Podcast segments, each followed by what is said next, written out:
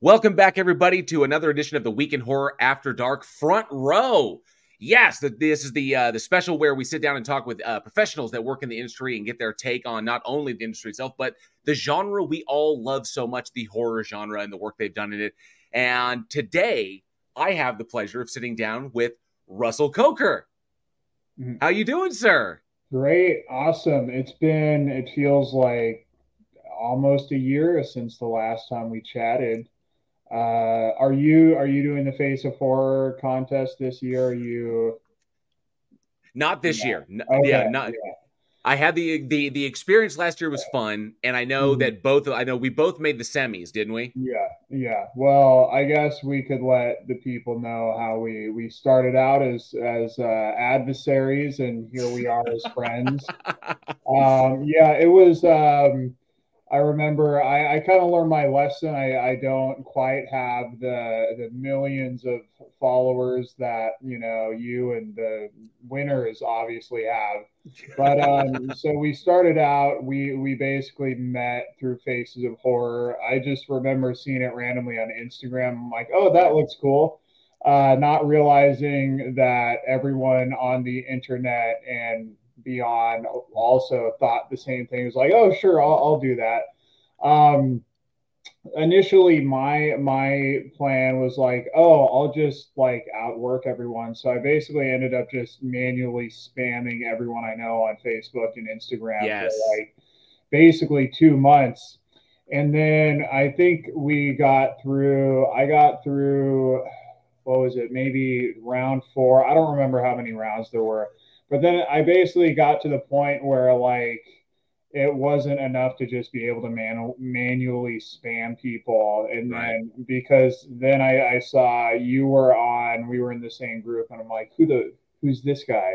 And then I'm like, oh no. And then you had like three podcasts and everything. I'm like, oh shit. And so I was just like trying, and then I jumped on and tried to troll you that one last. Uh, Yes, podcast. yes, I No, that don't you- vote for him, vote for me, and you won. That's fair. And then um, who was it? Because I remember there was like some nurse. It was like the three of us. And at one point, she was in the lead. I'm like, oh man, how? Who is this person who doesn't have any? It was just someone who liked horror but didn't have any like IMDb credits or any podcasts or anything. I'm Right. like, what? And then you pulled out ahead at the last minute. It was just like neck and neck. I'm just like me, and then her, and she was up for a while, and then you came out at the end. And I'm like, all right, well, at least you know the guy who's doing this for a living is, you know, the. the lead. And then I think after you, uh, some TikTok guy was in the lead for a while. And then after right, that, I, I remember someone who did like um, uh, like horror cabaret or something ended up winning, but I still don't know. I haven't heard any release about the actual movie, so I'm I'm a little bit like I don't know. Well, I guess we'll see someday, but I I, I don't know what the name of the movie's called or. Have you heard anything about like what ended up happening? Yeah, so um because I followed up a little bit and I I'm a big fan of Rue Morgue, so I was I was wondering it was like, okay, now that it's all over and done with, and I know that Mhm. and the girl and I actually like spoke briefly with the girl who actually Mhm. won before they did the final once once we were knocked out. Because Yeah. I think uh, we were in the same round, then you got knocked out, and then I got kn- knocked out in the next round. And there was uh the two that were like up there in the lead, the big ones were you mentioned the TikTok guy. He's actually Mhm. a this guy, I think he's in Georgia and he's a firefighter and he's also like a Mhm. musician. He's like a goth musician. And Mhm. so he had that going for him. And then uh, he's also like ex-military. He's got a big following there. Yeah. And then you had this the the girl who is the cabaret star, and like Mhm. she does like cabaret and burlesque, like horror themed cabaret Yeah. and burlesque. And so she wound up taking it. Now, Mm-hmm. um, from what I understand, that once the Face of Horror contest concluded and she had won, now her, photo spread did release in Rue Morgue, so I, I have Mhm. seen that, like her and Kane Hodder together. So I have seen that photo spread, and they did it up up in Philadelphia at the Buffalo Bill House. And um, as far as I know, she got all the prize that they were that they were talking about. But the dude who's in charge of the film, so like, like you remember how you could donate, right? Like people could donate and they get like double votes, stuff like that. Mhm. All that money, twenty five percent of that money went to the B Plus Foundation. So all the money they raised, the, uh, the B Plus Foundation got a quarter, and then they kept seventy five percent of it to cover their administration costs, Mm-hmm. all the you know like the the website and all the things they had to pay in the Buffalo Yeah. Bill House, and it went into the coffers of the production company in order to make their next film. But from Mm-hmm. what I've heard, now I can't confirm this 100%, was that the strike occurred. Oh. And because those rumblings happened, and it was kind of like, uh, and then all of a sudden financing was once they once there was rumblings of a strike, and then Mhm. all of a sudden um people started like kind of like not wanting to finance because if, if you put money into a project and all of a sudden the strike happens, Oh, what are you going to do? So then people started getting a little more finicky with their money, and then Mhm. all of a sudden the strike took place, and so that's been kind of like put on hold. So uh, I don't know. Now I know they're doing it again, and I didn't sign up this year to do it. Mhm. A lot of people are asking me, "Are you doing it again?" I was like, "I'm not." Mhm. And from what I understand, they're they're hoping to use this money in order to either finish like that one and from a non-union perspective, Mhm. or set up for this for the next film that they're going to do. Yeah. Um, but I do know they. Ha- I, I'm pretty certain that they haven't shot it yet. So Mhm. Okay, interesting. Yeah, because I, I I've been seeing the ads recently, and I think it just said like photo spread. I, I didn't say anything about star in a movie or anything, so it seems like I was just like, ah, I wonder what's going on there. So yeah, they offered a like one of the prizes was like a walk-on role in Mhm. uh in in the the the guy um uh, what was his name Jose. He was doing all the the the videos that the, the, Mm-hmm. Oh, like the yeah. lead Uh-huh. yeah. So it was it's his production company, and it was going to be the winner of Face of Horror would get a walk-on role in his Yeah. next feature. But as Mhm. far as I know, they haven't shot it yet. So, but they Yeah. did do the photo spread um, at Rue Morgue. This Mhm. time, I believe this year they're doing it at uh, they're doing it up at the Amityville House in New Mm. York. So I think they're doing that there. So, but yeah, it, it was cool the first time, and I was intrigued. But it just got me because it, it wound up being you know pay you know pay to win, which is you know. But at least the charity, at least the charity got something out of it. Yeah, it's kind of like a, a little bit more like um, just a really complicated like GoFundMe kind of, or Right, like uh, yeah. um, what's the other one? Like um, not crowdsource. Uh, I'm trying to think. The the ones they they do all the movie ones. There's um, there's a couple that it, uh, my mind's blanking right now, but they have like different um, like donate X amount, you get this perk, and so it's just like Oh, like like kinda- like like Kickstarter, Indiegogo. yeah, like yeah. Kickstarter, Indiegogo, yeah. where it's just like, except for they only basically had one perk. It's like, all right, everyone, come on, you want this one, you can make it. So, yeah. So yeah, for me, it I would usually get on there for like an hour or two every day, and then just like I'm like, let me figure out how to automate this, and then by the end, it was like kind of too late because I'm like, all right, my reach isn't quite that big, so you know.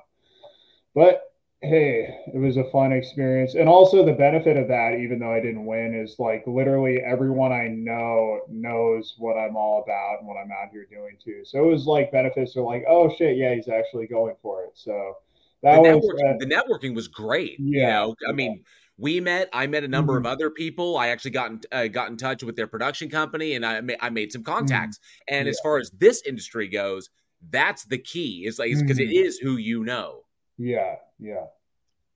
So, So so you, you just you uh okay so look, looking at your history in the industry and how you came up Mm-hmm. in it so first and foremost kind of want to like dive into that because i am really curious as to what what kind of like when you saw face of horror was it mhm. initially uh did you just like like oh, okay awesome i think this is something interesting something fun to do Mhm. or do you do you have i mean is that love uh that background in in horror in horror films is that Mhm. what kind of drove you to that or was just uh, an opportunity Um, for me, I like I like horror movies and stuff like that. I'd say um, I'm not the most uh, I'm I don't like live and breathe. I, I I'm not the most diehard guy. Like for instance, well, let me ask you. let me let me ask you this. Oh, And what I mean by that is like I enjoy horror movies, but some people are very like like let me ask you this. What did you think of the last Halloween movie? halloween kills Halloween ends. Oh, Halloween. Oh, sorry, Halloween ends. So, Yeah. um, do do you have an hour? No, but uh, Yeah. okay. So, okay, so on my pod, on, on here on Week in Horror, Uh, my yeah. co-host Johnny and I, Johnny Uh-huh. O and I, we diverged. We we diverged definitely on this. Uh, But my take on Halloween ends was that David Gordon Green uh, Mhm. was attempting to do what Rob Zombie did in his, Mhm. in his Halloween 2. The problem was that Rob Zombie's style is a little too is a little too frenetic, a little too a little too hellbilly deluxe, you know, Uh, to give it that kind of speed. And he, but the, but what he was trying to convey was essentially the generational uh, how generational trauma is passed on from person to person, and how Mhm. violence is violence and trauma acts like an infection. That Yeah. the actions of one infect the next, and then informs their actions, so on and so forth. And it was like the the idea that the evil of Michael Myers spreads like a plague. Now that's what Zombie tried to convey, but he did it in a really weird artistic way with the white Mhm. horse and you know Laurie's like Yeah. connection to Michael. I think David Gordon Green approached it in a in a much more intellectual way and tried to convey it Mhm. like from an intellectual and psychological uh, method. But that is an extremely hard thing to try and convey to an audience. That would be better in book form. In book Yeah. form, that would play really, really well. But visually, that's hard to convey an Mhm. internal experience, especially when your your titular, you know, the, the main antagonist is Mhm. wearing a mask. Yeah. So to to see how that can be, how that that transfers not only to Laurie but to also to uh, the other characters, uh, you know, Laurie's granddaughter, so on and so forth. Mhm. And I think he did it better than Zombie, but Mhm. ultimately did not hit the target. He got closer, but not quite. And that's why the film dipped the way it did. It, it was the Mhm. same. It was the same Halloween two from Zombies effect. Is that but people are like, people are like, what the shit is this? Whereas this one's like, oh, I see what he's doing, but nah, Uh-huh. still doesn't hit right. yeah. That's my take. Okay. Yeah, I think um like I I thoroughly enjoyed it, but what I because I like when people take a risk and do something different because one of the things I saw with like tons of people got mad like, "Oh, well it was centering too much on this other guy and it wasn't enough about." And I was like, "Well, that's kind of cool when they're like instead of just having the same villain come back over and over again and then nothing really changes like they actually try to make it so this can kind of continue in a way. I'm like oh that's kind of cool introducing new characters in a franchise to make it different. But i i mostly got like uh, on the online i'm, I'm in a few different horror groups people are like oh no that's stupid it wasn't even about the main it's like do you really want the same movie repackaged over and over again and so, like, when I say casual horror enjoyer, what I mean is like I like horror, but I appreciate when people take risks and try to do something Right. different as opposed to just same movie over and over again, you know? And it's funny because it seemed like the people who hated that one liked Halloween Kills more. And in my opinion, that was one of the like worst installment. there was like at the end, I counted like it was just getting ridiculous where they they um they like shot and hit Michael Myers like what was it? I, I think it was like 16 or 20 times. They shot him, stabbed him, hit him with a two by four, like hit him with an iron, and then he just got up and started doing kung fu. It was like that one. What was it? Jason X or something where Busta Rhymes does like kung fu, and it was just like, what? What are we even watching here? At a certain point, it's just like, is this a Marvel movie that where where this guy basically is invincible? And that was sort of like the thing where I think these these movies can get a little bit stale. It's like, hmm. all right, I guess it's just they're fighting God. Okay, he can't die. He's immortal. Maybe he was born in some industrial waste, which gave him like superpowers. Because there's a little bit, and that's why I appreciate like the Rob Zombie version. He's like a seven foot tall maniac. It's like, okay, I can see how this guy is invincible. He can probably deadlift like 600 pounds naturally. Like, I get it. I, I see what he was doing there. He's like making that sort of realism, adding the realism to it Mhm. Because like the original it's like okay it's just you know some guy it was like kind of grounded in reality but these things have a it's enjoyable to a certain degree where it's like okay this is getting a little bit more and more like crazy. But i feel like the difference with um the halloween franchise versus say i don't know like hellraiser or child's play like with those franchises, the more ridiculous it got, the more comedic it got. Even with like Evil Dead until they did the remakes, it's just like, oh, it starts out more serious, and then you have Army of Darkness, where it's still it's a great movie, but they add in that kind oh, of. It, it, it, they they have that tendency to swing into camp in yeah. order to try and, and try try to liven it up a little bit mm-hmm. because mm-hmm. you know the, the kids it, like uh, obviously I, I would say the first like the first Child's Play the, you know the Child's yeah. Play franchise is fantastic because it starts mm-hmm. off in that really really dark place and mm-hmm. there's no levity whatsoever yeah. and even though even even the attempts at levity are like really embedded in in like a dark mm-hmm. place but then once you get past three and you get into like Bride of Chucky and Seed of Chucky and it, and and even then the camp just plays into it. So mm. the Child's Play franchise went there, the Leprechaun franchise went there. Um, it, eventually they all they eventually go camp. They add in a yeah. campy element to kind of alleviate this this you know the because you don't want to like de- you know deadline just like one one note. Mm-hmm. You don't mm-hmm. want your franchise to be one note. And yeah. I and I agree with you that taking risks is mm is you know paramount. You have to be willing to, to try and go in a new direction. Otherwise, we are just telling the same story over yeah. and over and over again. That's why I that's why I liked Halloween Kills and Halloween mm-hmm. Ends because I saw where Green was. I saw where Green and Danny McBride were mm-hmm. going with that, where Jason Blum, where they I saw their vision and where mm-hmm. they wanted to go, and they were willing to put it on the line. They started off with the absolutely brilliant uh, Halloween in 2018, and then followed up with Halloween Kills, which I thought mm. played like was a good homage to the original one, but they took it in an interesting direction and then they followed it up with trying to do what Zombie did. Mm. I mm-hmm. actually I dig parts of Halloween 2, like Zombie's mm-hmm. version, because I yeah. I like I like Rob Zombie's director. You know, mm. I do. Um, yeah, yeah.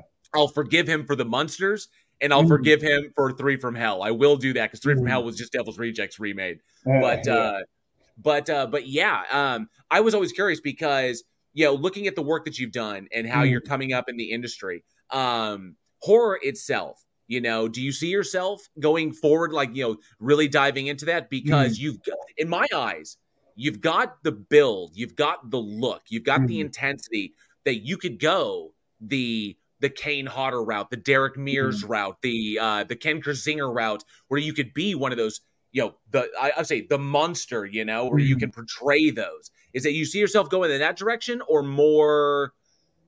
Yeah, a, uh, more and more. Uh, uh, I would say vocal, direct. You know, mm. standard acting.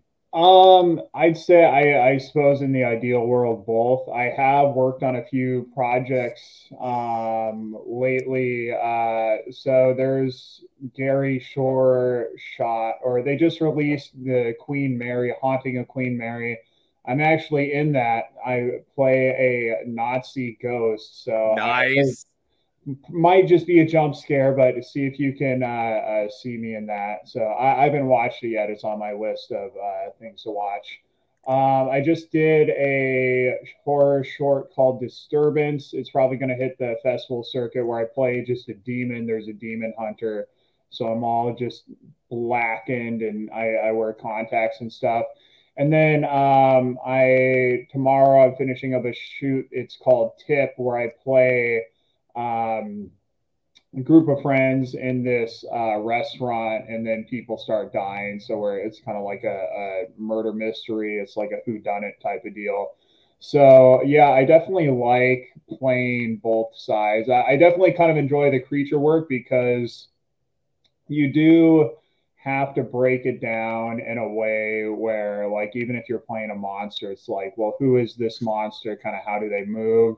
Like when i in this movie where i played a demon i started to think like okay like you you never really want to go generic like oh it's just a demon from hell. It's like well what circle of hell does this demon live in? How do they move? Like what was their environment before they got summoned? So i was thinking okay, this demon is completely black. So I just imagine like this demon is probably lives in hell and is stuck in a pile of bodies and basically almost just swims through bodies as it's tortured and being tortured. So I kind of like try to implement that into how I moved, kind of just like slithery, kind of like a snake. So there there's interesting ways you can break down characters even if you don't vocalize or necessarily right. have like dialogue there's still a lot you can do physically in order to like bring characters to life and stuff like that so i'm definitely i'm definitely into that um,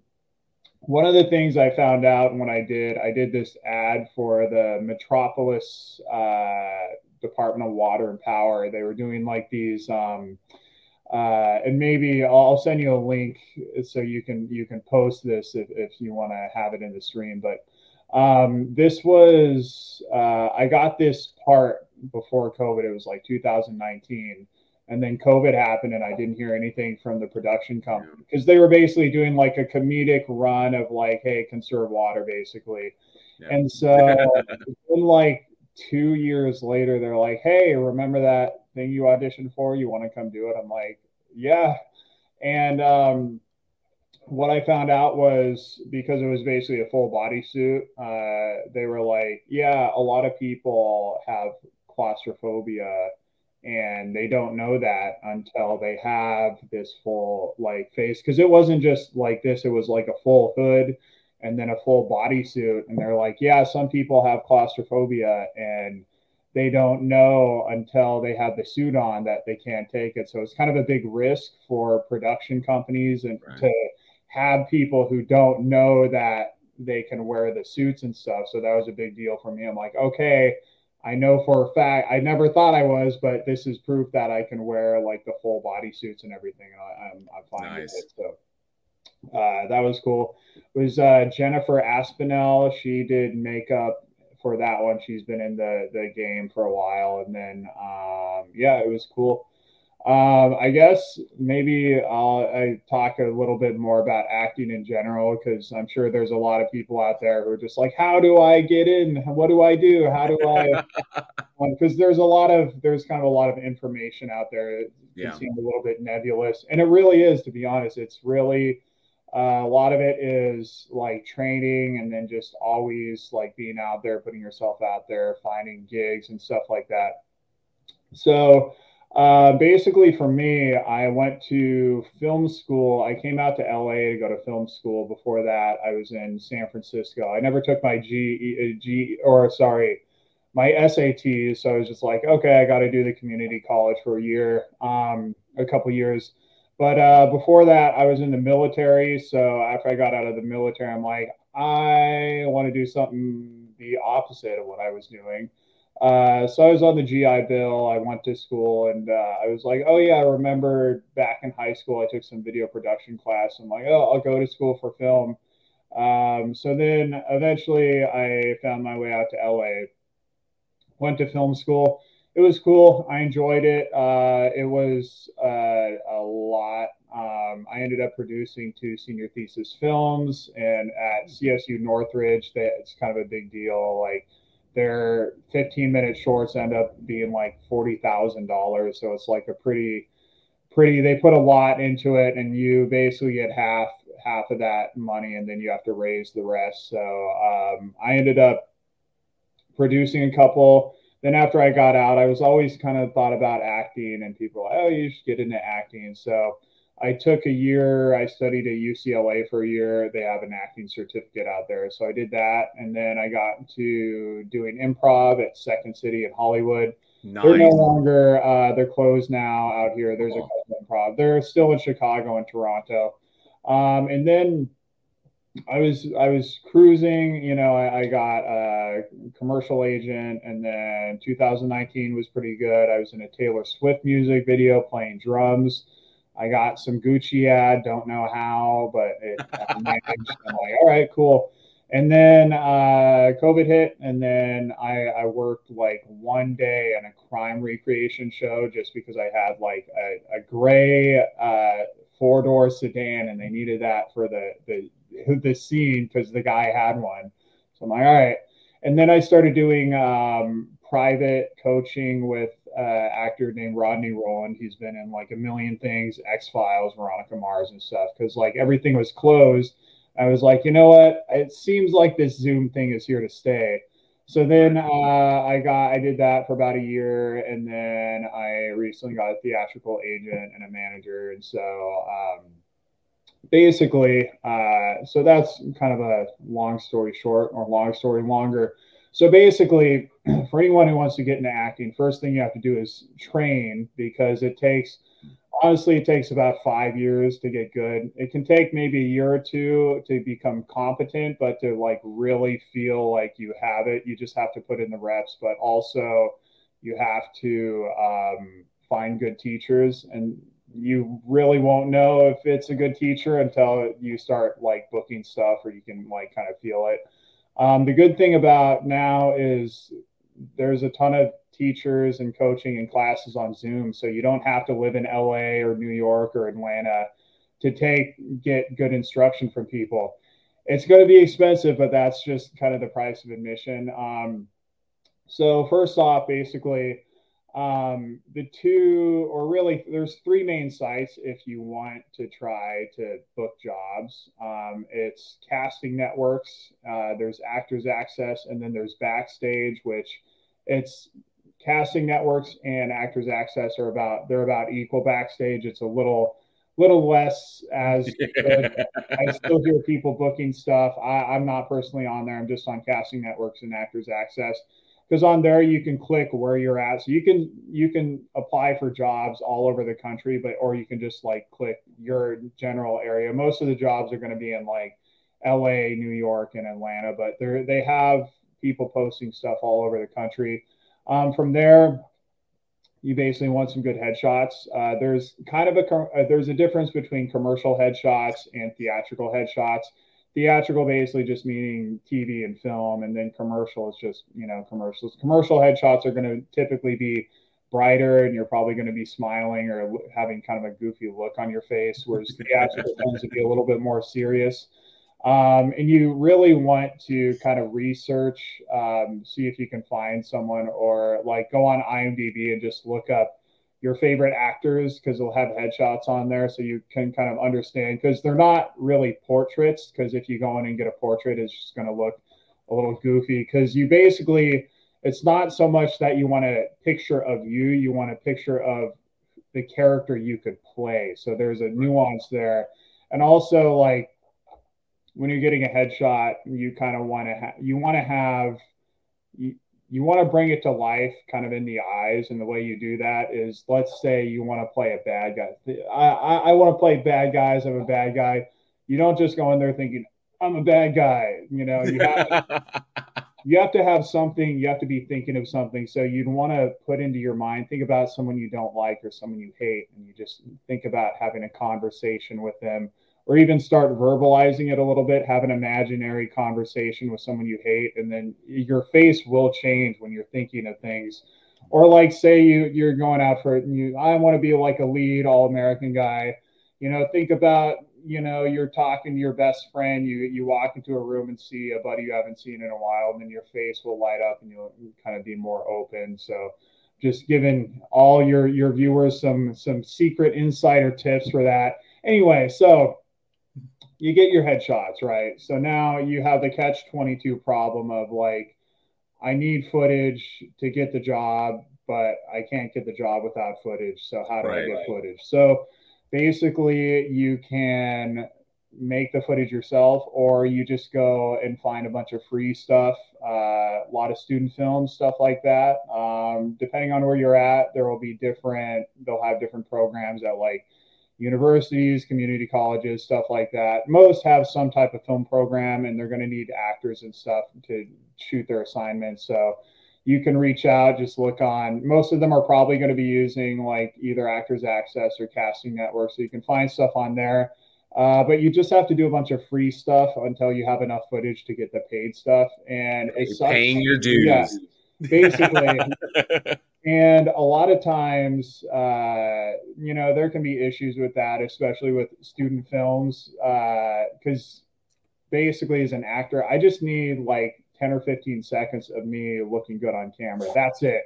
I don't need anything else. I just that's all for my reel because casting directors they have to go through like 400 different like views like so I, I just need a little bit. I don't need like 10 minutes of footage but a lot of people on their first film they'll be self-conscious and they don't want anyone else to see it. I've had that a few times where I'll, I'll, like do something for free and i'll be like oh this will look good and then i just never get it and i'm like oh well that's just kind of the price you pay. But basically once you get that you cut your uh, you cut your uh, reel together. Oh yeah if you're gonna make uh, if you're gonna make footage make something the most important thing you need is good sound. Like you can have like mediocre picture or whatever, but if the sound sucks, it just it's not going to be watchable and people aren't going to take you serious. So like, let me see it. Hold on, let me grab something. So this is basically my rig, but this uh, you have a boom mic you basically need one of these to plug into your camera. It doesn't have to be this big, um, but basically, you just want good sound, whether that's a lav mic or uh, a boom mic. If you if in a close up, a boom mic is going to be good enough for you to get good dialogue. Um, but yeah, you just want to have decent sound. That's super important. And then you can just shoot your own scenes, write your own scenes. You can have chat GBT write you a scene and then just shoot it, like if you're not a writer. So like, yeah, that's kind of how you get around that. And then once you have that, you can just, you know, email, see, like look in, in your town, see who the talent uh, reps are. Because you have commercial agents, they're usually easier to get than theatrical agents. Um, and depending on where you're at, there may or may not be um, you know talent management agencies. Um, so then from there you just email people or on uh, casting networks and actors access you can pay like 35 bucks to have your your material sent out to everyone who's on there and then you'll get responses back. That's kind of the easiest way to go about it. And if people like your stuff they'll email you back and say hey we want to rep you and you just kind of go from there. And then after that, you're basically working your way up the talent management ladder. So it's like, you know, there's, I think it's like seven different major, um, like all the A-listers are rep by like William Morris Endeavor, CAA, yeah. all these big yeah. ones. So from there, you're basically just trying to climb the ladder of like better and better agencies to get you better and better gigs. Cause like the higher up you get there, you're not going to see like, hey, we need Superman for you know the new DC movie on any of these websites because you know that's going to go to A-listers. They're not going to just be like, hey, uh, we can't find Thor. Who are what are we going to do? No A-listers. Backstage. Are, it's yeah, backstage. backstage.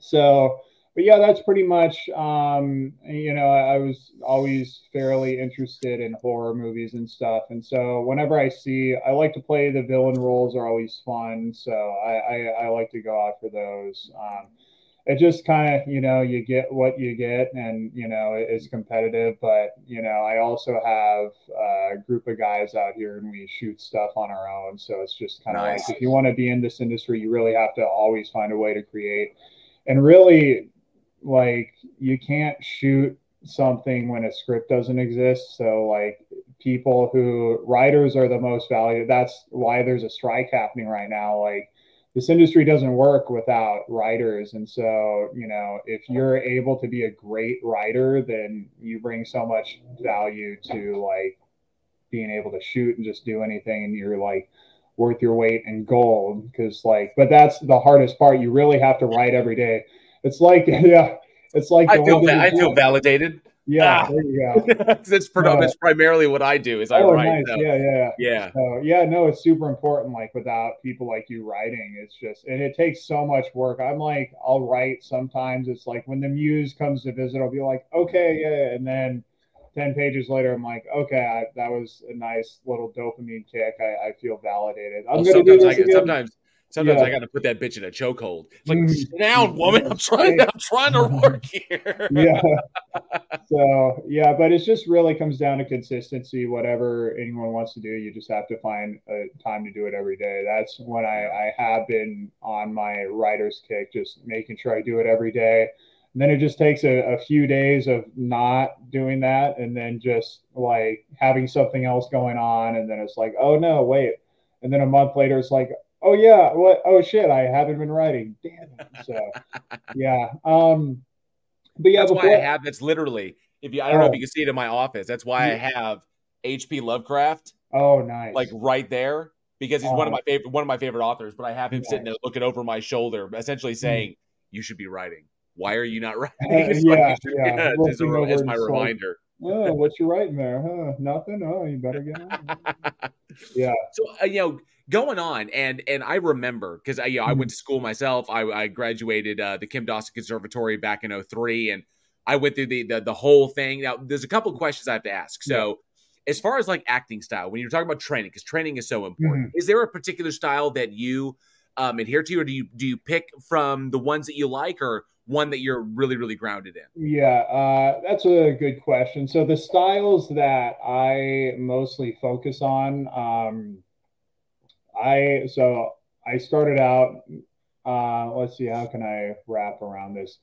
Um, so I learned. I'd say I first got um, proficient in improv because I did that for a couple of years. So I feel very comfortable and like also like just coming up with things and then which that's that's just one tool you can't really you, there's a lot of other things you have to you can't just like improvise your way through a non improv show. Right. But it definitely helps if i'm like hey can i try this? I think this would be really good and just like or if there's ever room for improv like if if a director i had this happen recently he's like yeah there's a little room for improv and to me that says i'm going to do the lines but if the camera keeps rolling after that i'm just going to keep talking because i have ideas and so I, I'm always pretty good about like finding the humor and levity in a scene where I, you know, I, I'll come up with jokes and be like, that'd be funny to say. Let me see if I can find a way to, or it's just like um, being learning to be present in the moment. Because with improv, if you're not, you have to be in it in order for it to work. So it's helped me kind of stay grounded. Um, and then when I did the um, coaching, I was basically taught mo- more kind of like a method approach where it's just like staying in it and kind of feeling it. Um, I'd say with that, it's like it's not like Jared Leto or something where being oh better edit that out. I might work with the guy one day. no, or like you hear all this stuff, which honestly I think it's probably more or I hope it's more like uh, marketing BS than like you gotcha. know sending condoms, used condoms to your you know coworkers. It's like that's not helping anyone. It's not going to help. It certainly is not going to help my approach, but it's just learning how to kind of connect with the characters and really really break it down. Um, there's really only typically a couple of scene objectives there. When you really break it down, it's like trying to get someone on your side or there's a different in status and you're trying to get your power get your power from the scene.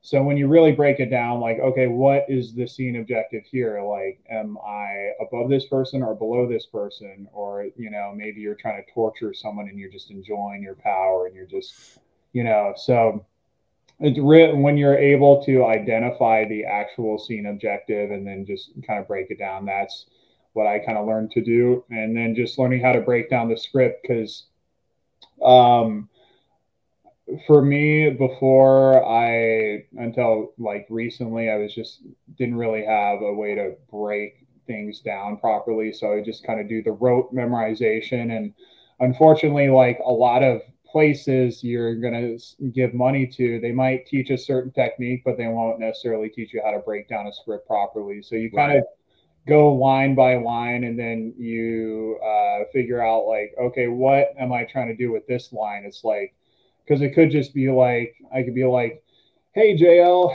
how have you been? And then so what am i actually saying? What's the subtext there? Am i trying to like am i asking you the simple thing would be to ask. I'm just asking you a question.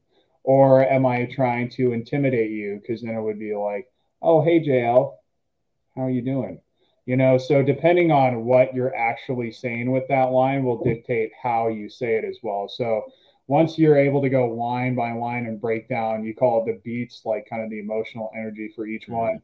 And sometimes one whole sentence or like one paragraph will just be one beat and that's fine. It doesn't you don't need to have a different thing for each line because then you just come off as like you know bipolar or something very staccato. Yeah, you want to avoid that staccato where everything's yeah, like, yeah, uh, uh, uh, uh, yeah. How you doing? Anyway, so, uh, uh, uh yeah, so, um, but yeah, just learning how to break down the script. That's my approach. It's breaking down. Um, there's also substitution. I don't really lock into that as much. That's very method where it's like typically you're just going to um, substitute the person with someone who's very close in your life. So typically it's going to be mom, dad, or siblings, or maybe best friend. Um, I don't really lock into that as much. Uh, it didn't really feel like it helped me. Um, yeah, I don't know. I just kind of get more, just think about the character as opposed to if I'm not really connecting with if it doesn't seem like I'm connecting, then I might try to do substitution, but I'll usually do the other two things more where I'm just like scene objective and then break down the beats and then just going over the script. And then um, Michael Caine has this drill. It's called basically he'll do the script normal and then he'll do it like he's talking to a six year old.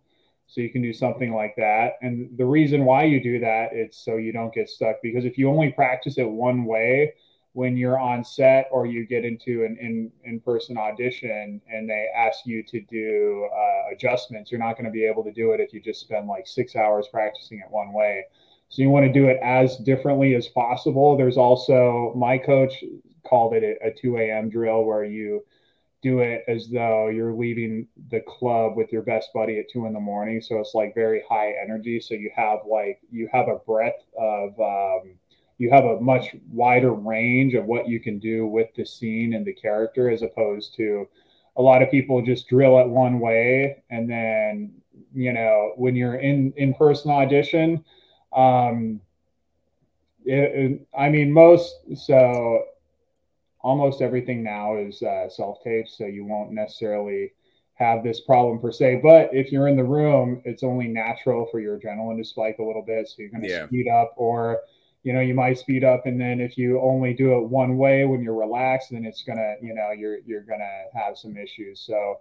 Um, I'm getting really this is turning into an actor's studio talk here. but uh yeah. Well, that I'm curious because because what we learned at KD was pre- mm. predominantly we focus on the Cohen method, and yeah. that was developing what's called the GOTE sheet with your goals, your obstacles, mm. your tactics, and your expectations, and yeah. that you you have an, kind of an overall sheet for the entire mm. project, like like what the story's being told, and then for each yeah. individual scene, these might you might have sub goals or sub obstacles or mm. things that things that suddenly arise that you so you basically you work it from there and you do your your script breakdown it's the exact mm. same thing and yeah. then you break it down in kind of like this this hierarchy so you have like a nested mm. hierarchy and then you approach each one but the first and foremost it's about knowing the script and mm. then developing the character and, and, understanding and then stepping into those shoes and then working it like that mm. so it's a bit more analytical than yeah. you know than I would say like Anthony Hopkins' approach, which is like read the script 200 times mm-hmm. and now I've got it set in my head. And then when I'm in the moment, I can I know the script so well that I can adjust and I can give different variations. It's mm-hmm. similar to John Cusack because every take John Cusack does, it's different because mm-hmm. he's always willing to try something new and different. It was an interesting story on 1408 because you had Cusack and you had Sam Jackson, and the two of mm-hmm. them were working together. Completely different schools of thought and it makes for an interesting dynamic because yeah. Cusack is doing a different thing every single take. He's down, he's mm. up, he's here, he adjusts. Whereas Sam Jackson is, yeah, if I, I, do it, and then that's how I'm going to do it. Very, very yeah. De Niro in that respect. So yeah, yeah. But it's interesting how many ways you can come across, you can get, you mm. can come at it. And I love the dy- what I loved mm. was the dynamic of working with actors who train differently mm-hmm. because it's almost like we're we're speaking the same language, but it's kind of like Italian and Spanish, where they're yeah. they're they're related, and you can mm-hmm. kind of get some across, but it finding that finding that dynamic is like reading their body mm-hmm. in the moment, which becomes more organic. And I love organic. Whenever I'm shooting, whenever I'm shooting yeah. a scene or I'm in a scene, I love those organic moments that pop, that mm-hmm. go like that you that the actors don't expect, and then they react like their characters. And it's like mm-hmm. I love those moments. They they that's the magic that I think yeah. exists there is seeing those. Now mm-hmm. you mentioned headshots. I'm very curious. I'm old school. Yeah. And a lot of actors, I, I know a lot of actors I know are old school. Uh, just I think virtue of our age when we came up. Do you prefer? I did this is totally opinion. Mm. Do you prefer color headshots or black and whites? Uh, it's all color now. I mean, back. I hate the, that. Yeah, I hate it. I hate it. I hate it so much. I hate yeah. color headshots. I see color headshots, and I'm like, mm. if I see a black and white, I'm mm-hmm. immediately drawn to what they're mm-hmm. emoting to me.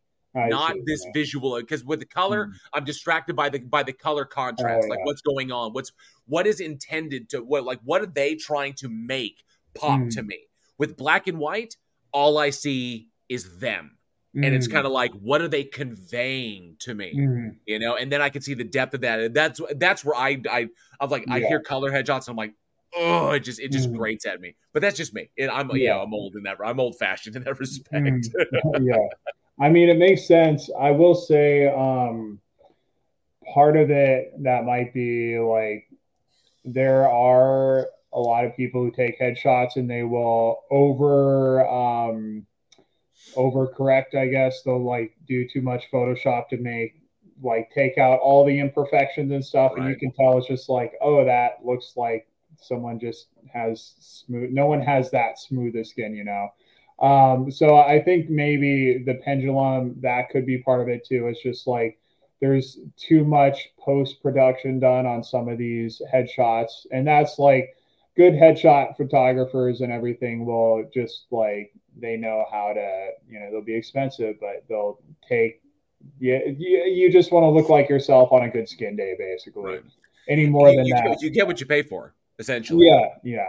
So, but you know, in the short term, good enough's good enough. But eventually, you get to the point where you're like, okay, I I want something that you know is a little more true. But it makes sense. I mean, black and white headshots, at least out here, will make people think, oh, this is is this your modeling headshot, or you know, so like, oh, cool. But yeah, so um, but yeah, I think I'm, I think I'm just, I'm just old Hollywood in that respect. I just uh, prefer those. I say, you know, I look at them and I just look at what I, I, I when I look at color, I'm just always mm-hmm. concerned about what I'm not seeing. And with uh, black and white, I mm-hmm. don't have to be concerned about that. I can be focused solely on the what mm-hmm. the individual's conveying to me with their eyes, with their micro expressions, what's coming yeah. across. That, yeah, like I said, it, it's it's an opinion on that. Mm-hmm. Now, when it comes to training, and one uh, one thing that I found in my experience is that. Mm-hmm. Of the three different of the three predominant different kinds of acting that you can do, you you mm-hmm. do your typical performance, which people think of acting as you know when you're in a role, and so like you're mm-hmm. either on screen or you're on stage, and that that's that's the performance, you know. Mm-hmm. But then you also have voice acting, and then in my eyes, you also have, or I, I think people would agree, you have movement acting, mm. whereas essentially there's no vocalization. Oftentimes there could be no even like face. If you think of individuals like uh, Javier Botet or Doug Jones, uh, mm. you know Derek Mears, where you have very little opportunity to work with all the tools we have available to us. Mm. You've, you've restricted the tool, so you have to be able to convey everything a face can without using your face which is so phenomenally difficult. Have you mm-hmm. gone through any specific movement training as because because we, we, did it KD, we had movement mm-hmm. training specifically. But did you find yourself going into that in order to, like you said, with that demon character you played? Mm-hmm. Um, let me think. I haven't specifically done um any type of movement classes or training. I mean, I've always been a pretty active person, so I think it's just been kind of like I'll see something and then I'll, I'll try it and then just kind of like okay how would this person i maybe I, think maybe an improv we've done we've had a couple there will be like a day an improv each term where it's like okay we're going to try some movement stuff. So I, have done a little bit but not like a class that was specifically focused on that. But um, it's just kind of like um, focusing and i've been an active guy. I've done like martial arts here and there and lift weights and stuff. So I kind of have a sense of balance and then like, okay, what happens if your center of balance is high versus low versus just like, you know, what how how your feet, how you step. And I, I always enjoy depending on like if it's appropriate, the part like I enjoy like, okay, how can I, you know, the movement.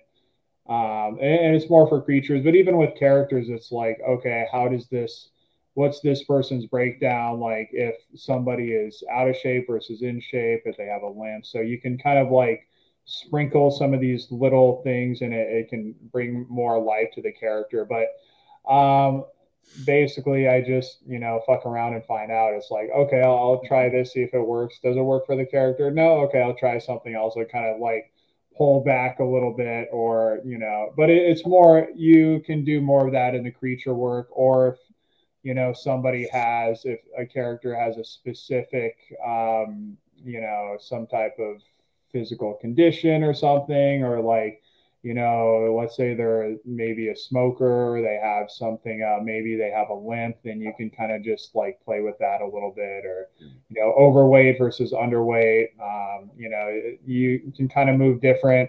Or like if I really wanted to get into it, you know, I could adjust like my workout routine a little bit because like, you know, how big you are can restrict your movement a little bit versus how let you are you a little more like loose when you don't like lift weights as much. So I might like play with that a little bit, or like if I want to be more limber, I might stretch out more leading up to a role.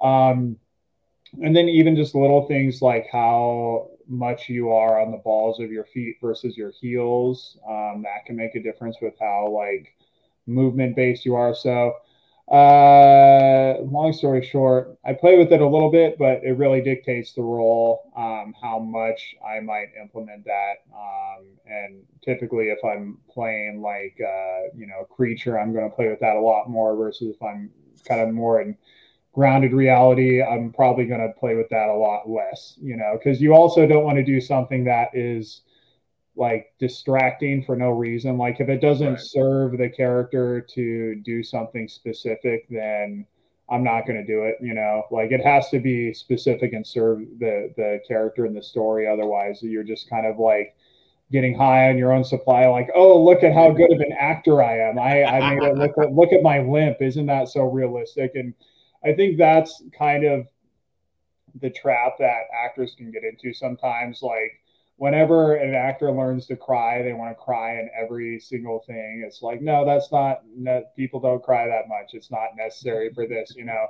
It's like, oh, I learned this new tool. I want to use it and show, you know, it's only natural to want to share the things we've mastered, but it doesn't always work for everything. So, you know, there's always, yeah, I try to be as careful and cognizant as I can to only use the tools that are necessary for the specific role. Because, like, a lot of times it's the less is more, in my opinion, um, when it comes to this type of work.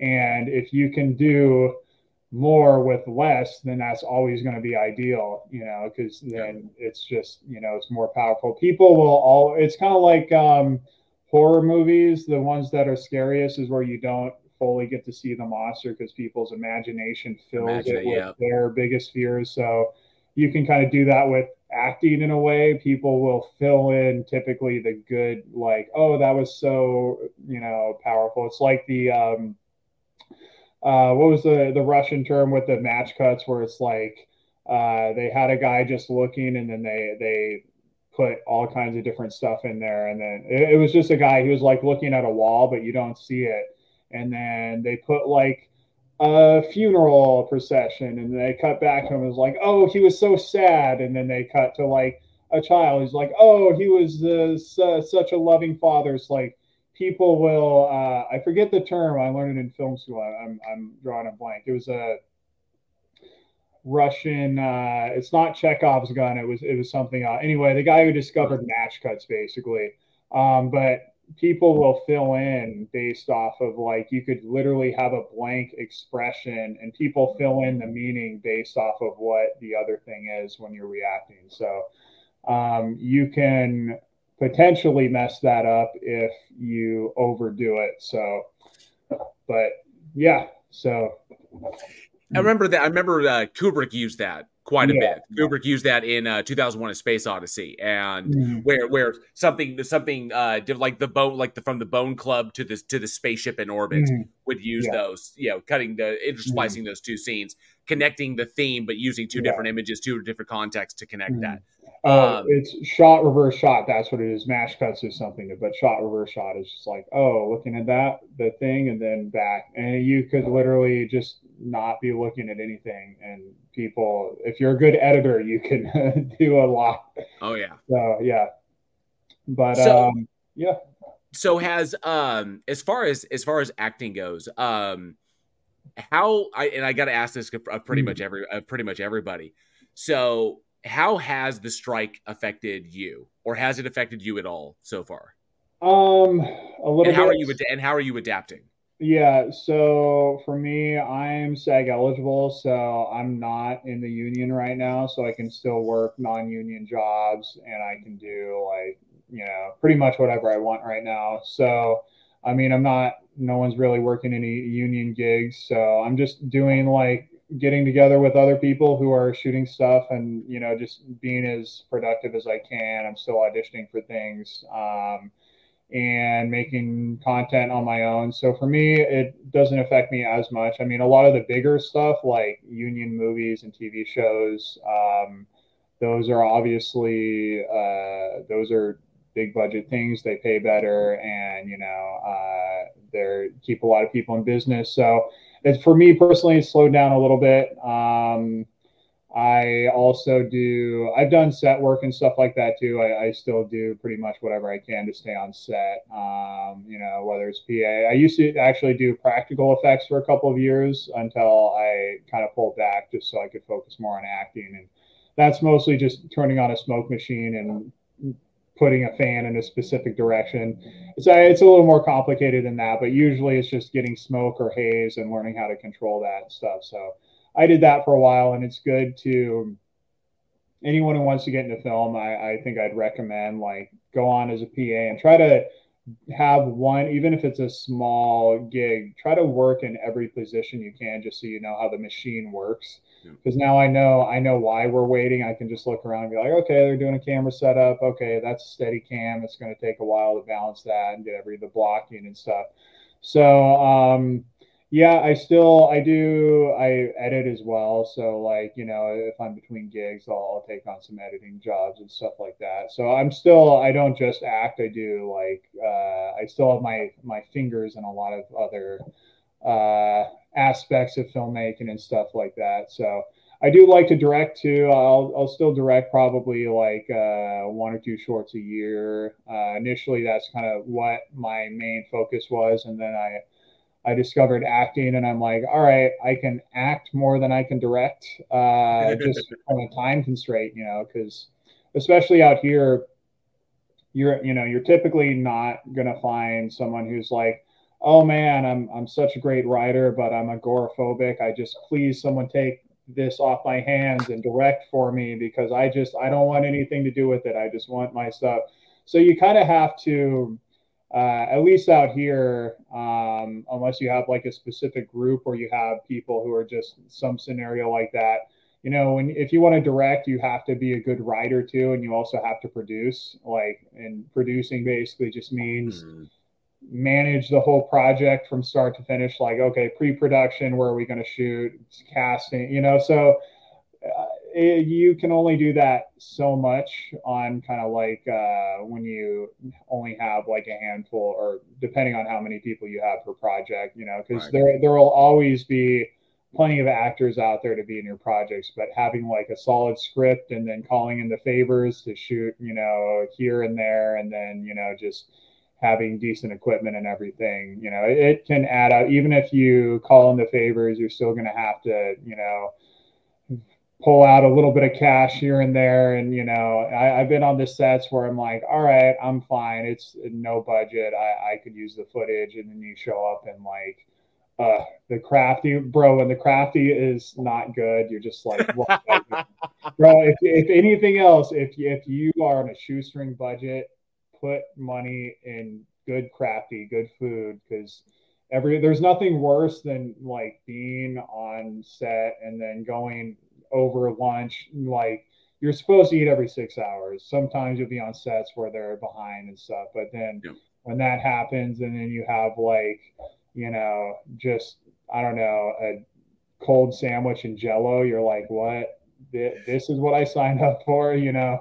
So you know, it's feeding people properly. It's just it's a good gesture, and it, it keeps people happy. They're like, oh fuck yeah, food was great, you know. So that's something that we do. We we, yeah. we put a lot of focus on uh, with the productions that we that we're mm. behind. I remember that we had a full like like when we were shooting uh, an upcoming pro- project that we did called Eleven to Six, which is a sl- which is a slasher film. Mm. Um, we ensured like I think I think it was we had that uh, a professional chef cater that.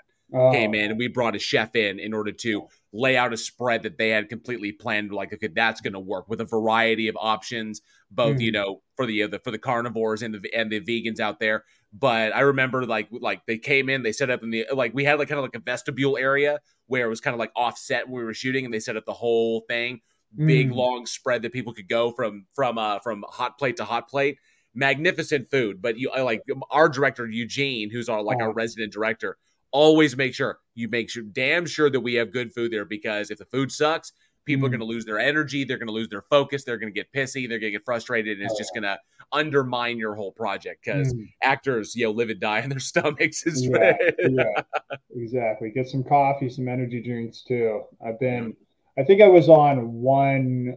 I've been on one set where they didn't have coffee. It was a guy who was just kind of starting out, so I I remember I was just like hey, hey man, you got some coffee? He's like, oh, I brought orange juice. I was like, ooh, must be his first rodeo. So I kind of let it go. Like, okay, I'm like, I'm gonna go grab an energy drink. I'll be right back. And yeah, it was cool. But yeah, so yeah, that's but that kind of comes with the territory. You know, you work whatever comes your way, and sometimes you can you know the i will say the benefit about even working you know some of these smaller projects even if the food isn't the best typically those directors will be more open to like um, giving you more artistic freedom. Um, because you know the when the the project is smaller there's a little bit more overlap and you know you can just be like hey i have an idea for this. Can i try this? They'll usually say yes. You know with the bigger productions i mean it might be costing like you know, a thousand dollars a minute or something. Or like when you really break it down, I did um I did I worked on the TV show SWAT. It was the season oh, five nice. finale. And basically I was just helping clear base okay, so terrorists put a bomb on a cruise ship, the Queen Mary out here is where we shot it. And we basically had to clear this cruise ship. So I was like running around in the background with a full chemical suit on and we were like clearing the cruise ship. Um, but um, let's see. Oh yeah, so I I think I did the math. I forget, but it was that show. Forget how much they put in for it. It was something ridiculous, like ten million dollars an episode or twenty five million an episode. Wow. Something. I don't know. Maybe it wasn't that much, but um, I think I did the math, or someone did the math, and it was like. Uh, I don't know, like ten thousand dollars a minute to shoot, and because they had like all the extras, they had the renting the Queen Mary, all the actors, and it was really quick because like on that show they would do like uh, they do two takes max and then just move on, and it was out within three weeks because they have like TV shows, they have a machine, and I was just like, oh shit, like that, it was that quick. But it's because all the actors know who they are, know their role, and so there's like not as much directing that has to happen when you've been playing the same characters for like five years and everyone kind of knows. So they just get in and out. And it was like, it's super interesting working on a TV show versus like working on movies. You tend to take a lot more time in between uh, for each, each scene and everything. So it's just, the machine is different depending on on where you're at and what you're doing. So it's it's that was that was Kevin Smith's takeaway because mm-hmm. Kevin Smith was talking about you know after he got done with uh we you know it, I, he, I don't think he's done as a director for films, but he took a break. Mm-hmm. He started doing TV, so he did some stuff for CW with the mm-hmm. with the Arrowverse with with Supergirl and Flash. And he said coming on as a director in those, it was kind of like oh I walk in, I mm-hmm. sit down and action, and they do their thing and cut. Oh, I guess we're okay. We're done. And it, he said yeah. it was shocking. It was shocking how like the difference in between directing TV and directing movies was because mm-hmm. he felt he felt like when he was directing TV, he's like, "What the hell am I doing here? This is I'm so this is so lazy. All yeah. I'm doing is just like ah ah, and I'm getting paid for it. It's like these guys know what they're doing. Uh-huh. Let them run. He's like, no, we have we have to have someone who calls action and calls cut. Mm-hmm. You know, yeah. like and uh, but I found that to be intriguing how different mm-hmm. those machine, how different those animals are, mm-hmm. and you know, moving from uh, moving from uh, movies to TV. But I especially also love stage because mm-hmm. I'm a mm-hmm. I, I love I that's where my background was. I came up mm-hmm. on the stage and I love stage performance and directing on stage also wildly wildly different mm-hmm. because of you know the fact because I think is because you're playing, you're prepping for the audience instead of for the screen. So mm-hmm. knowing that where your audience is going to be sitting, whether they're like right up close or whether you're filling a giant theater, yeah, that has like five thousand seats. So that's always a, a, a, really interesting organic animal, you know, mm. which I which I really really like. Have you uh, have you done much stage in, um, in, your background? Yeah, so when I was in college, I did Legally Blonde. I played Kyle the UPS guy, which was a super Fucking fun sweet. role. Yeah, um, I did some free. It was like a theater out here, Metro MD. Uh, it was. Um, I did that out here. It's been a while. Um, I will say, and then all the improv stuff that was all staged. Um, that's one thing that you kind of have to learn to adjust. It's to your cheating towards the audience versus yes. towards camera. Because then, like when I was doing a bunch of stage stuff and improv, I'd have a, a tendency to kind of present towards where the audience would be, as opposed to like staying tight with the camera because with the camera like any little movement is going to be magnified like 10x and a lot of times you don't want to be like moving around a ton in your you know obviously close-ups you need to know like okay this is how i do like behave in a close-up or how i move versus like the wider and I, i'd say because you know i'm a musician too so doing theater it's kind of like very similar to playing music to an audience. It's just one take you know? So the pre- there's a different type of pressure and energy where it's live you get instant feedback. That's the beauty about like stage work. It's like you know if it's hitting or not because you can hear the reactions. And right. sometimes you'll be doing the same thing and it's like the night before you're like oh we're going to kill this one thing i did. You know i'm going to hit it like that. And then you for whatever reason that audience just isn't digging the same thing and there'll just be different energies. Sometimes it's like depending on the day and stuff. So it's just like a totally it's a different beast. It's the same like, you know, same ballpark, but like just a slightly different game, you know. So one of my favorites, even though the the the play in and of itself, and this is actually my first professional role out of school. Mm was I got to go and get paid, and it was you know my first like you know like I was like wow I'm getting paid to be uh, on stage. That's always a fun feeling. It's like the first yeah. time you walk on that stage and you're like oh I'm cutting a paycheck. This is amazing. Mm-hmm. Um, equity plays are also a lot of fun to do because it's the same kind of like very union gig. It's like mm-hmm. nope nope we're going to lunch right now. Like that you have that you you, uh, you have the rep there, which is awesome. But I did I played Van Helsing in mm. a stage production of, of Bram Stoker's Dracula, and I remember that you know the difference, you know, the predominantly difference there was the was the live audience, was having the live audience right there in front of you, and it's different from night to night. Sometimes you have one that you get the energy from them, and you know you can play mm-hmm. off of that, and everything is rolling really good. Sometimes the audience is just dead; they don't react to mm-hmm. anything, and you're like, "What am I doing wrong?" Uh-huh. Because uh-huh. you're not getting that instantaneous gratification. And I remember one night, and it, this is pure emotion because when it's when it's live, like you said, it's one take. So even mm-hmm. though you're doing like, you know, 15, 20, 25, 30 shows, you know, I'm up there on stage. It's the same role every night, but you never know what's going to happen. And we had, I remember one night we had a group of teenagers mm. that was in the front row and they would not stop talking. So oh. and we're and we're all aware of it. Like all of us on stage, we could we're doing a dramatic scene when I'm giving Lucy her blood transfusion, and everything. it's all dramatic and shit. And people are like freaking out, and they're just like yapping and yapping and on their phones. Oh. And we are all we, we we cut we cut we get off of the scene. We're backstage. We're like, what the fuck? are You somebody go handle those people. And I remember one night. I remember the night that this was happening, and it was so bad because my dean of education was there from KD. You know, T. A. Taylor was in the was in the audience, and I did the scene where I have to finish staking Lucy, and I'm like, oh, I stake Lucy, and Lucy's dead, and I have the hammer in my, I have the mallet in my hand, and they are just like yada yada, and it's quiet, and everybody's like, ah, oh, except these one these kids and they're like oh. running their mouths, blah, blah, blah, blah, blah. And and in my in my character's frustration, uh, I threw I throw the hammer at the ground. Oh, I lost Lucy, and the hammer just happened to bounce off the stage and directly at them. Oh. and it just like I kind of launched it directly at them, and then all of a sudden they shut up. Was like, and then we close curtain on that scene to go to intermission because that's like the intermission moment. We close we close mm-hmm. curtain, and I hear them. They're like, "Did he just throw that hammer at us?" Like, "Fuck uh, yes, I did." that's why I love I love stage. So stage is so much fun to go to because mm-hmm. you never know what's going to happen. It's always just like yeah. very Bill O'Reilly. Let fuck it, let's do it live, and let's yeah. just never know what's going to pop. It's so much fun. Uh, Going forward, with your career. And mm-hmm. I see you've got some things that are that are currently coming up. Like uh, I noticed on your IMDb that you've got um, what looks like something called Meat Hook, which is in post. Yeah, um, actually, so I worked with uh, my buddy from film school, Jeremy Pear. Um, he he went to CSUN as well. He was a couple um, classes, uh, terms ahead of me. I don't know, he was like a year ahead of me.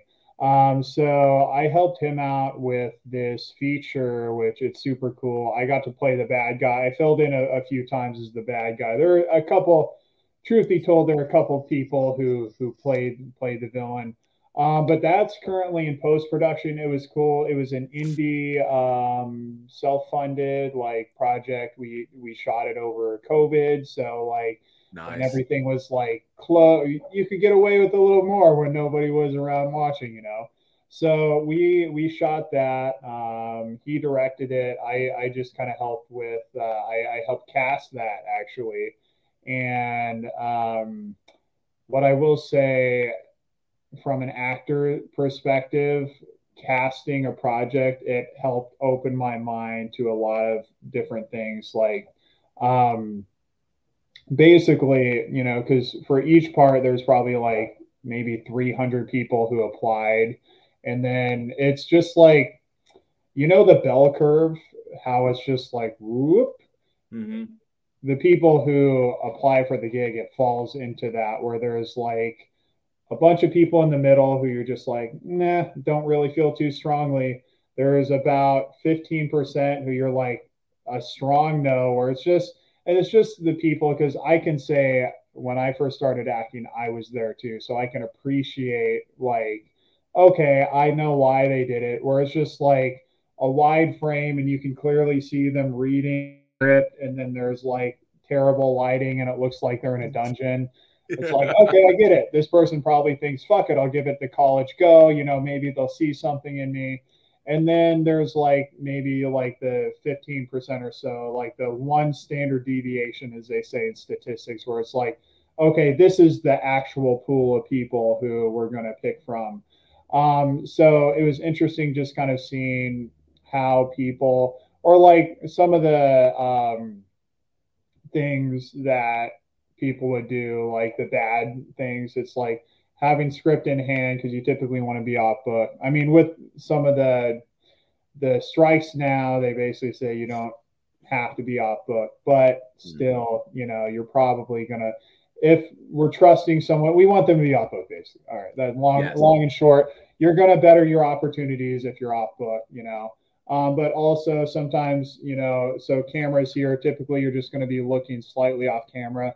Sometimes people would be like a full almost like, profile. i can't even basically see like almost a profile. So it's just like little things um, like that where i'm just like all right i gotta go through this whole thing. And then um, we were doing in-person auditions as well as um, taped auditions. And i remember um, I think a couple people didn't show up or something. when you're holding in-person auditions, something always happens. People are late. You give a range. You try to schedule people in. People are late. They have other things. But I remember I was like, we had like maybe an hour before anyone was going to come in, and um, you know, there was just some random person in the the waiting area because there's always multiple rooms in these you know casting places. I'm like you know what, fuck it. Let's let's give this random person a try, see what happens. And oh yeah, it was a bad idea. It was just like just a completely crazy person, basically, like totally delusional, couldn't read the part or act. Granted, cold reading, cold auditions are a skill in and of itself, but it's pretty clear to me, like, oh yeah, this is no, this is not not doing that again. So I'm just like, hey, thanks for coming in. We'll we'll be in touch. And then yeah, so casting, it's interesting. It's fun in a way where you kind of get to be on the other side.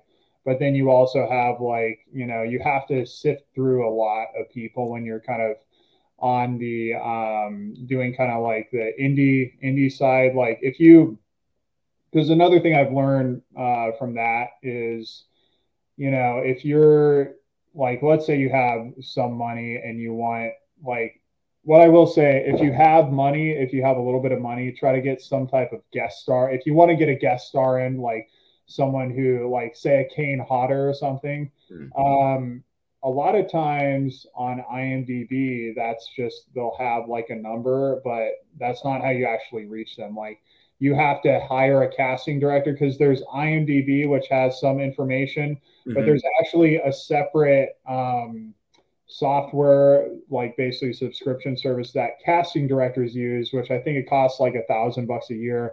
But that's how they can actually find the information to contact their actual reps because a lot of the the numbers you have on IMDb it'll just go to an office and it'll go to an answering machine and you'd be like uh, hey, uh, this is a casting director, and then it just it cuts off. I'm like, fuck.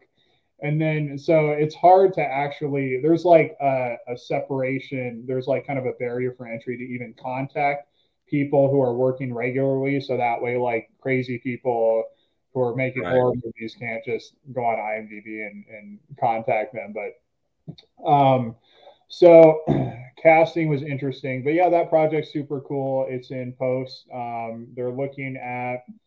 I'm not sure if we're going to get it into the um, uh, festivals this year because there's still we're doing some VFX and stuff like that. But it's basically done, and where it's just getting to the finish line, like that last ten percent, which it's sometimes that last 10% of the stretch can take as long as like everything else but uh, we're, we're pretty close to completion that was a fun project. You know, I got to don all this like weird stuff and go kill teenagers and stuff.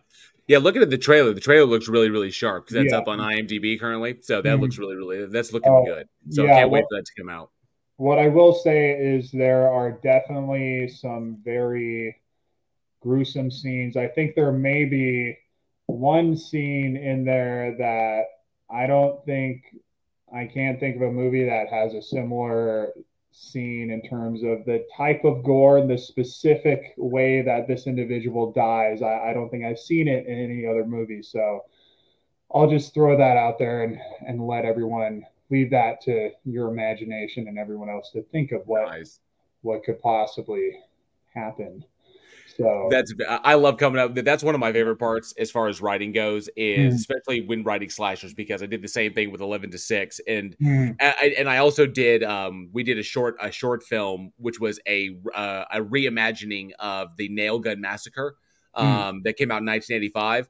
And so we're mm. working on trying to get the feature length adaptation of that, done, like the feature length remake done. Mm. But we did another another slasher called Eleven to Six about a, a, a, waitress trapped in a diner by a psychopathic killer, mm. and um, I I wrote a sequence in that that I when I wrote it, I was like, I don't know how the hell we're gonna do this, but I went mm. for broke because it just kind of like it formed. Or I was like, ooh, what if the killer did this? It was like I want to see yeah. that on camera, but I didn't know. It, but, but, they managed to pull it off, and I cannot wait for people to see it when we finally mm. premiere it. You know, so I love coming up with intri- intriguing ideas. Like, I wonder if that's ever been done. You know, and go into those dark places. I freaking love it.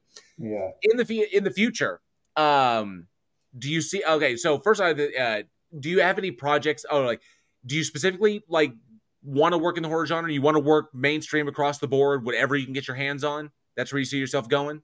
Um yeah i i definitely would like to do both. Um it it's just it's interesting because you never really know where your career can take you Right. And I'm just trying to keep my eyes open in every direction because it's like if I only focus on one thing, there could be something else over here that could actually open the doors to that thing. Um, I definitely like horror. I, I've done a lot of my friends are shooting horror stuff too, so I'm like, all right, this this is cool. I like this. Um, I definitely enjoy doing like the creature stuff. So as much as I can, um, it's kind of one of those things too where um, you know, I can only apply for the jobs that are in front of me. So it's like I can be like, oh, I, I just want to do horror. That's all I'm going to do. But you know, sometimes people just aren't shooting horror, so I, I don't yeah. want to like only just do the one thing. Um, but yeah, I, I, I would like to. Um, I definitely career wise, I want to be doing features and do uh, TV and features basically, or streaming shows. Streaming would honestly be awesome. kind of where it's at now. But yeah, and and the features. I mean, I I do like from the shorts, you just get to spend a little bit more time in the the feature. It's kind of like um, I think that features. It's like like having a baby, and then like TV shows, it's like having a teenager where you're like, all right, you're off and running. I just kind of jump in there and guide you along the way where it's like, oh, this baby, we need to nourish it and bring it to life. And so there, it's just kind of like a different, um, it's a different beast. They're both like, I, you know, I, I just like to work as much as I can because even some of the projects I've worked on where I've read the script uh, and like in my head, I'm just like, uh, I don't even know if I want to do this. And then I end up doing it, and then it ends up being cool. You know, I, I've had a couple I had a web series I did where I thought the script, I, I was not sure how the script would resonate. And then it ended up getting like 6 million views in like a couple days. I'm like, all right, I guess I was wrong, you know? So it's like, you never nice. really know like what will resonate with people. And even if you get on a project where it seems a little bit outside of your, I don't know, sensibilities, I guess, uh, there's an audience for basically everything. So like, you know, it's just a way to get out there and, and I kind of have this motto on set limitations create innovations. Like if there weren't constraints, then it wouldn't force you to work harder to get around those. So whether it's acting or you're on set or you're, you know, maybe you have a location booked and then it's raining outside or some some crazy thing happens like you kind of get to a point whether it's acting or shooting or whatever it is where you you just have to be able to trust yourself that any challenge that comes your way you'll be able to overcome it and do something you'll you'll work around it but that also comes from doing a lot of pre-production and being prepared mm-hmm. you can't overcome what su- surprises if you're not already prepared for all the other outcomes that you can think of. So that's that's also the other thing. I guess going on a little bit of a tangent to working on projects kind of outside of the acting aspect. Um, all the projects I've worked on that have been successes, whether they're indie or whatever, well, um, we'll say on the indie side, because if someone's putting like $20 million into something, they're to do this anyway. But um, for people who are just starting out and try to um, think of every possible scenario that could go wrong with your project when you're shooting it and then make a plan for that. And then if it happens you'll be like oh no big deal. I, I made a plan for this. But like we'll we'll just say it takes 100 hours we'll say it takes 100 hours to shoot a short from pre-production to post or whatever not including editing but so you can either spend like 25 hours a month over a month before preparing for everything or you can prepare nothing and then end up on set and then not have a shot list and then just try to you're going to spend that 20 hours that day figuring out all your problems and everyone's going to hate you. Try so, to wing it yeah. Yeah winging it. There's a certain point where like if you're doing like just a short or something and you want to test your camera gear and you have like a rough outline like oh let's just shoot some shit it's like yeah you can do like a couple minutes like a two or three minute proof of concept trailer where you're just kind of following characters if there's no real dialogue. But once you get the more serious you get, the more work you have to put into it in order for it to be a success. Because you know, the bigger it gets, you need more crew, and then there's just more logistics you have to, you know, be aware of and take care of. And uh, yeah. yeah, it's rewarding, but it's also one of the things is you don't when you're first starting out, you don't know what you don't know. So it's like you won't, you know, you're going to have to learn hard lessons in any art form or work. And that's just part of it. And hopefully, when you're first starting out, you're not putting a ton of money in these things anyway. So you won't lose from lack of knowledge, you know. Um, but yeah, I think uh, in terms of just career wise in general, always staying, keeping busy, and like just working on the craft one way or another. So yeah, I was doing. Um, I kind of took a break. I was doing a YouTube channel for a little while, and I was just putting up more comedic stuff, and then um, that can take a little bit of time. Like I would spend probably like eight hours doing one like 90 second short, and I was like, oh damn, this is taking on. This is taking a lot more work than I thought, but um, I would do that between like film gigs and stuff that I was doing. So it was just kind of a way to like keep the creative juices flowing and, and whatnot. Nice.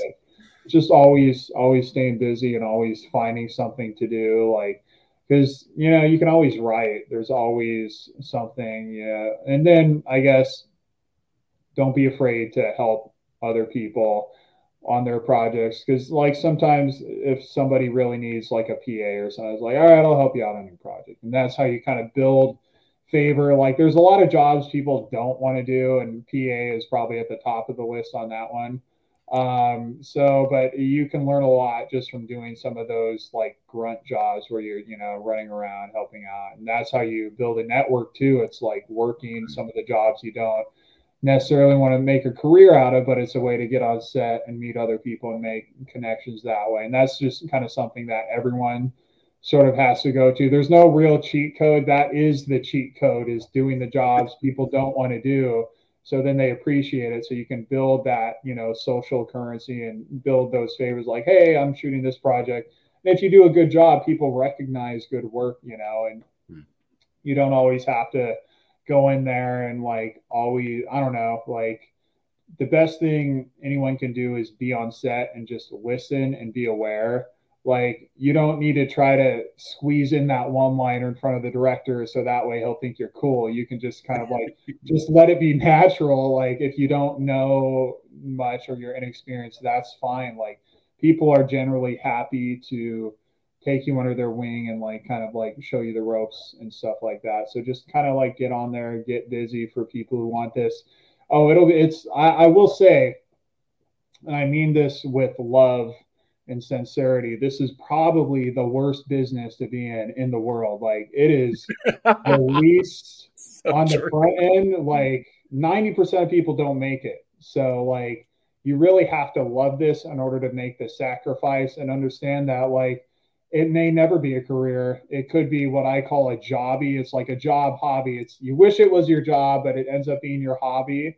And you know, it's like that for a long time for a lot of people. Like I, I mean, I think it takes like about five years to be good at your craft, and then probably another five years to really showcase that to the right people to build the momentum to have a career. So like minimum is, probably going to be like 10 years before anyone who's in this will be able to support themselves in a way where they're making like movies and stuff. Of course, you could take like the YouTube or social media route and then just post a bunch of content online, and you could do that within a year uh, if you're really, really good at it uh, and you put in the time. But in terms of like shorts and movies or like features and stuff like that, the type of content I think us and all the viewers appreciate and would like to make. You know, you're looking at uh, long term, and there's not usually a big break. There's just a bunch of little smaller, smaller, smaller breaks like that you don't notice necessarily at the time, but then like years down the line, you look back and you're like, oh shit, I'm I'm where I wanted to be. This is crazy, or at least like, oh shit, now it's starting to pay I can pay rent now with you know the the things that I built. So yeah. Is there anybody in the uh like in the future you you hope one day to work with or any particular directors or across from anybody? Yeah, um you know, I interned at Ghost House and I got to meet Sam Raimi. He's super cool dude. Um, nice. I would definitely like to work with him at some point. I think he's definitely more on the producer side now. I, I can't remember the last thing he I think maybe he directed one episode of the Evil Dead series, but I think he he mostly was on the producer side of that. Um, let's see. I like Christopher Nolan. It'd be nice to um, work with him at some point. Um, I love all of Jason Bateman's work. I feel like oh, he's yeah. my spirit animal, so I would like to work with him on pretty much anything he does. Like I like the Arrested Development and then Ozark. I think the Ozarks that's probably one of my favorite shows of all time. Did you ever uh, have? A, did you ever get a chance to watch The Outsider on HBO? Oh, oh yeah. Was that with the the evil the creature that the shape shifting yeah, yeah, creature. Yes, uh, because yeah, the, because because Jason Bateman like was like full on you know mm-hmm. director you know in charge of yeah. Ozark. Like he was a big uh, force behind that production. Mm-hmm. But where he kind of kicked off doing directing and everything was on The Outsider. And oh, so wow. he's in those first two episodes. Yeah. And it, like the first two episodes, and he does some flashback stuff, but mm-hmm. those first two episodes were Jason Bateman, and he is phenomenal. Yeah. It's it's like like okay, I just got to play this character for two for two roles. The arc he gives him in mm. two episodes, yeah, brilliant, absolutely mm-hmm. brilliant. Yeah, yeah, that was definitely one of the better series. Like, and it was so so good. It was like, oh no, this guy couldn't be like. You're left guessing. With like, maybe he is a, you know, maybe he did do it. So that that was definitely. It's like this is this is like the dude who's Arrested Development. You know, we remember yeah. him from Arrested Development. It's like, and uh, like to to yeah, that to, and I love him in comedy. Like comedy, mm he's brilliant. But yeah. to to to traverse to the depth of both mm horror and drama, and like yeah. you know that he can that he can portray him and Laura Linney across. mm Oh, brilliant. Like another one is uh, that I'm up there with you. Like Christopher Nolan is fantastic. Like Guillermo del Toro. Oh, I you know I would love to did that imagination. You know, I would love to be just to sit in awe of that of, the, of that and see him work, but uh, to work for him to like give the mm-hmm. opportunity would be is one of my big inspirations. You know, it's yeah. like that and John Carpenter. He's got a huge John Carpenter fan. Uh, you know, yeah. yeah, it'd be fun. Um, let's see. Yeah, I'm trying to think of. Uh, oh yeah, Eric Kripke. I mean, it'd be cool to work on they're doing the supernatural prequel. It'd be cool to work on that. I used to i, I watched a ton of the supernatural series so. Oh yeah. I, I i feel bu- i feel kind of bummed because they didn't renew it for second season. Oh no? Oh damn. Oh wow. and uh, they were trying to they were trying to like sell it to either amazon or netflix and neither uh, one of them picked it up unfortunately. Yeah. Uh, oh, and I was bummed when I heard about that yeah, they, yeah, they, were going to take that mythology, and unfortunately, mm-hmm. they didn't pick that up. And you know, you know, uh, Jared is off doing uh, Walker Texas Ranger Walker. right now, so yeah, yeah. So, oh well, who knows? Maybe after the strike, they'll be like, "Fuck it, we're we're we're trying to, we'll take it. We want everything now, and we'll take it. Yeah, anything that can come along the lines. Yeah, definitely. Well, man, yeah. this this has been amazing. Like like a trip down memory lane, and mm-hmm. like you know, getting into the industry. And uh, I know that a lot of uh, the burgeoning filmmakers and burgeoning actors mm-hmm. that listen to the show will have a lot to take away from what you mm-hmm. from what you brought up. Um, before before we close out, we got to know is like as far as like horror movies go. Do you mm-hmm. have a favorite horror icon? We got to ask this of everybody. Is like, do you have a favorite one that you just love? You know, I think you can tell um, who mine is. Yeah, yeah. I think um, you know I've always been. So I guess I'll give two answers. So when I was a kid, I saw Child's Play like just like five minutes of it when I was like four or five years old, and I was fucking scared that Chucky was gonna come kill me. Um, but I also I really like the original Hellraiser, like Pinhead. I think he's such an iconic character. Uh, so I, I, think it would be between uh, Chucky and Pinhead. Um, nice. Those would be my my two. I, I would say. Um, yeah, yeah, those two. So, Brad Dourif, Brad Dourif, and uh, and uh, Doug Bradley, yeah, because mm. those two, I mean, what they brought to it, you know, especially you know Bradley under Barker's mm. direction, mm. and you know Brad Dourif, just legendary. Yeah. I've loved you know loved mm. him for forever. So this has been absolutely amazing. Well, I want to pre- appreciate you coming out, Russell. I've had you here for about an hour and a half, mm-hmm. and we we kind of run over, but this is great. You know, and this the the stories that help to make up this industry um, mm-hmm. are always a blast to hear. And everybody's you know everybody has a different experience, mm-hmm. and for mm-hmm. those who are trying to break into this, it's always important to hear those to hear like mm-hmm. those how how it's affected us and uh, mm. how we how we, how it drives pretty much everything we do. So I appreciate yeah. everything you everything we had here. This is absolutely amazing. So thank you, Russell, for taking the time. Yeah. This has been great. I appreciate it. I'm happy to come back anytime. And just for anyone out there, last, I guess, if I can leave anyone with anything, just make shit and put it out there as soon as you can. Get it in some festivals. Don't be afraid of being bad and making mistakes. In fact, if people can see you go from bad to great, it's going to give you more of a following and a story because it's like uh, you know, it's just like any movie you make, it's, except for people get to watch it in real life. So I would say don't get distur- discouraged. You know, don't worry about being great. today, just work on doing a little bit every day to become successful, you know, down the line. We'll say tomorrow. Mm-hmm. Don't worry about being good today. Just do what it takes to be better tomorrow. There we go. That's a TikTok right there. so, cool. All right. Like don't like don't don't be don't be the next great someone else. Be the first great you. Yeah, there we go. I there like you it. go.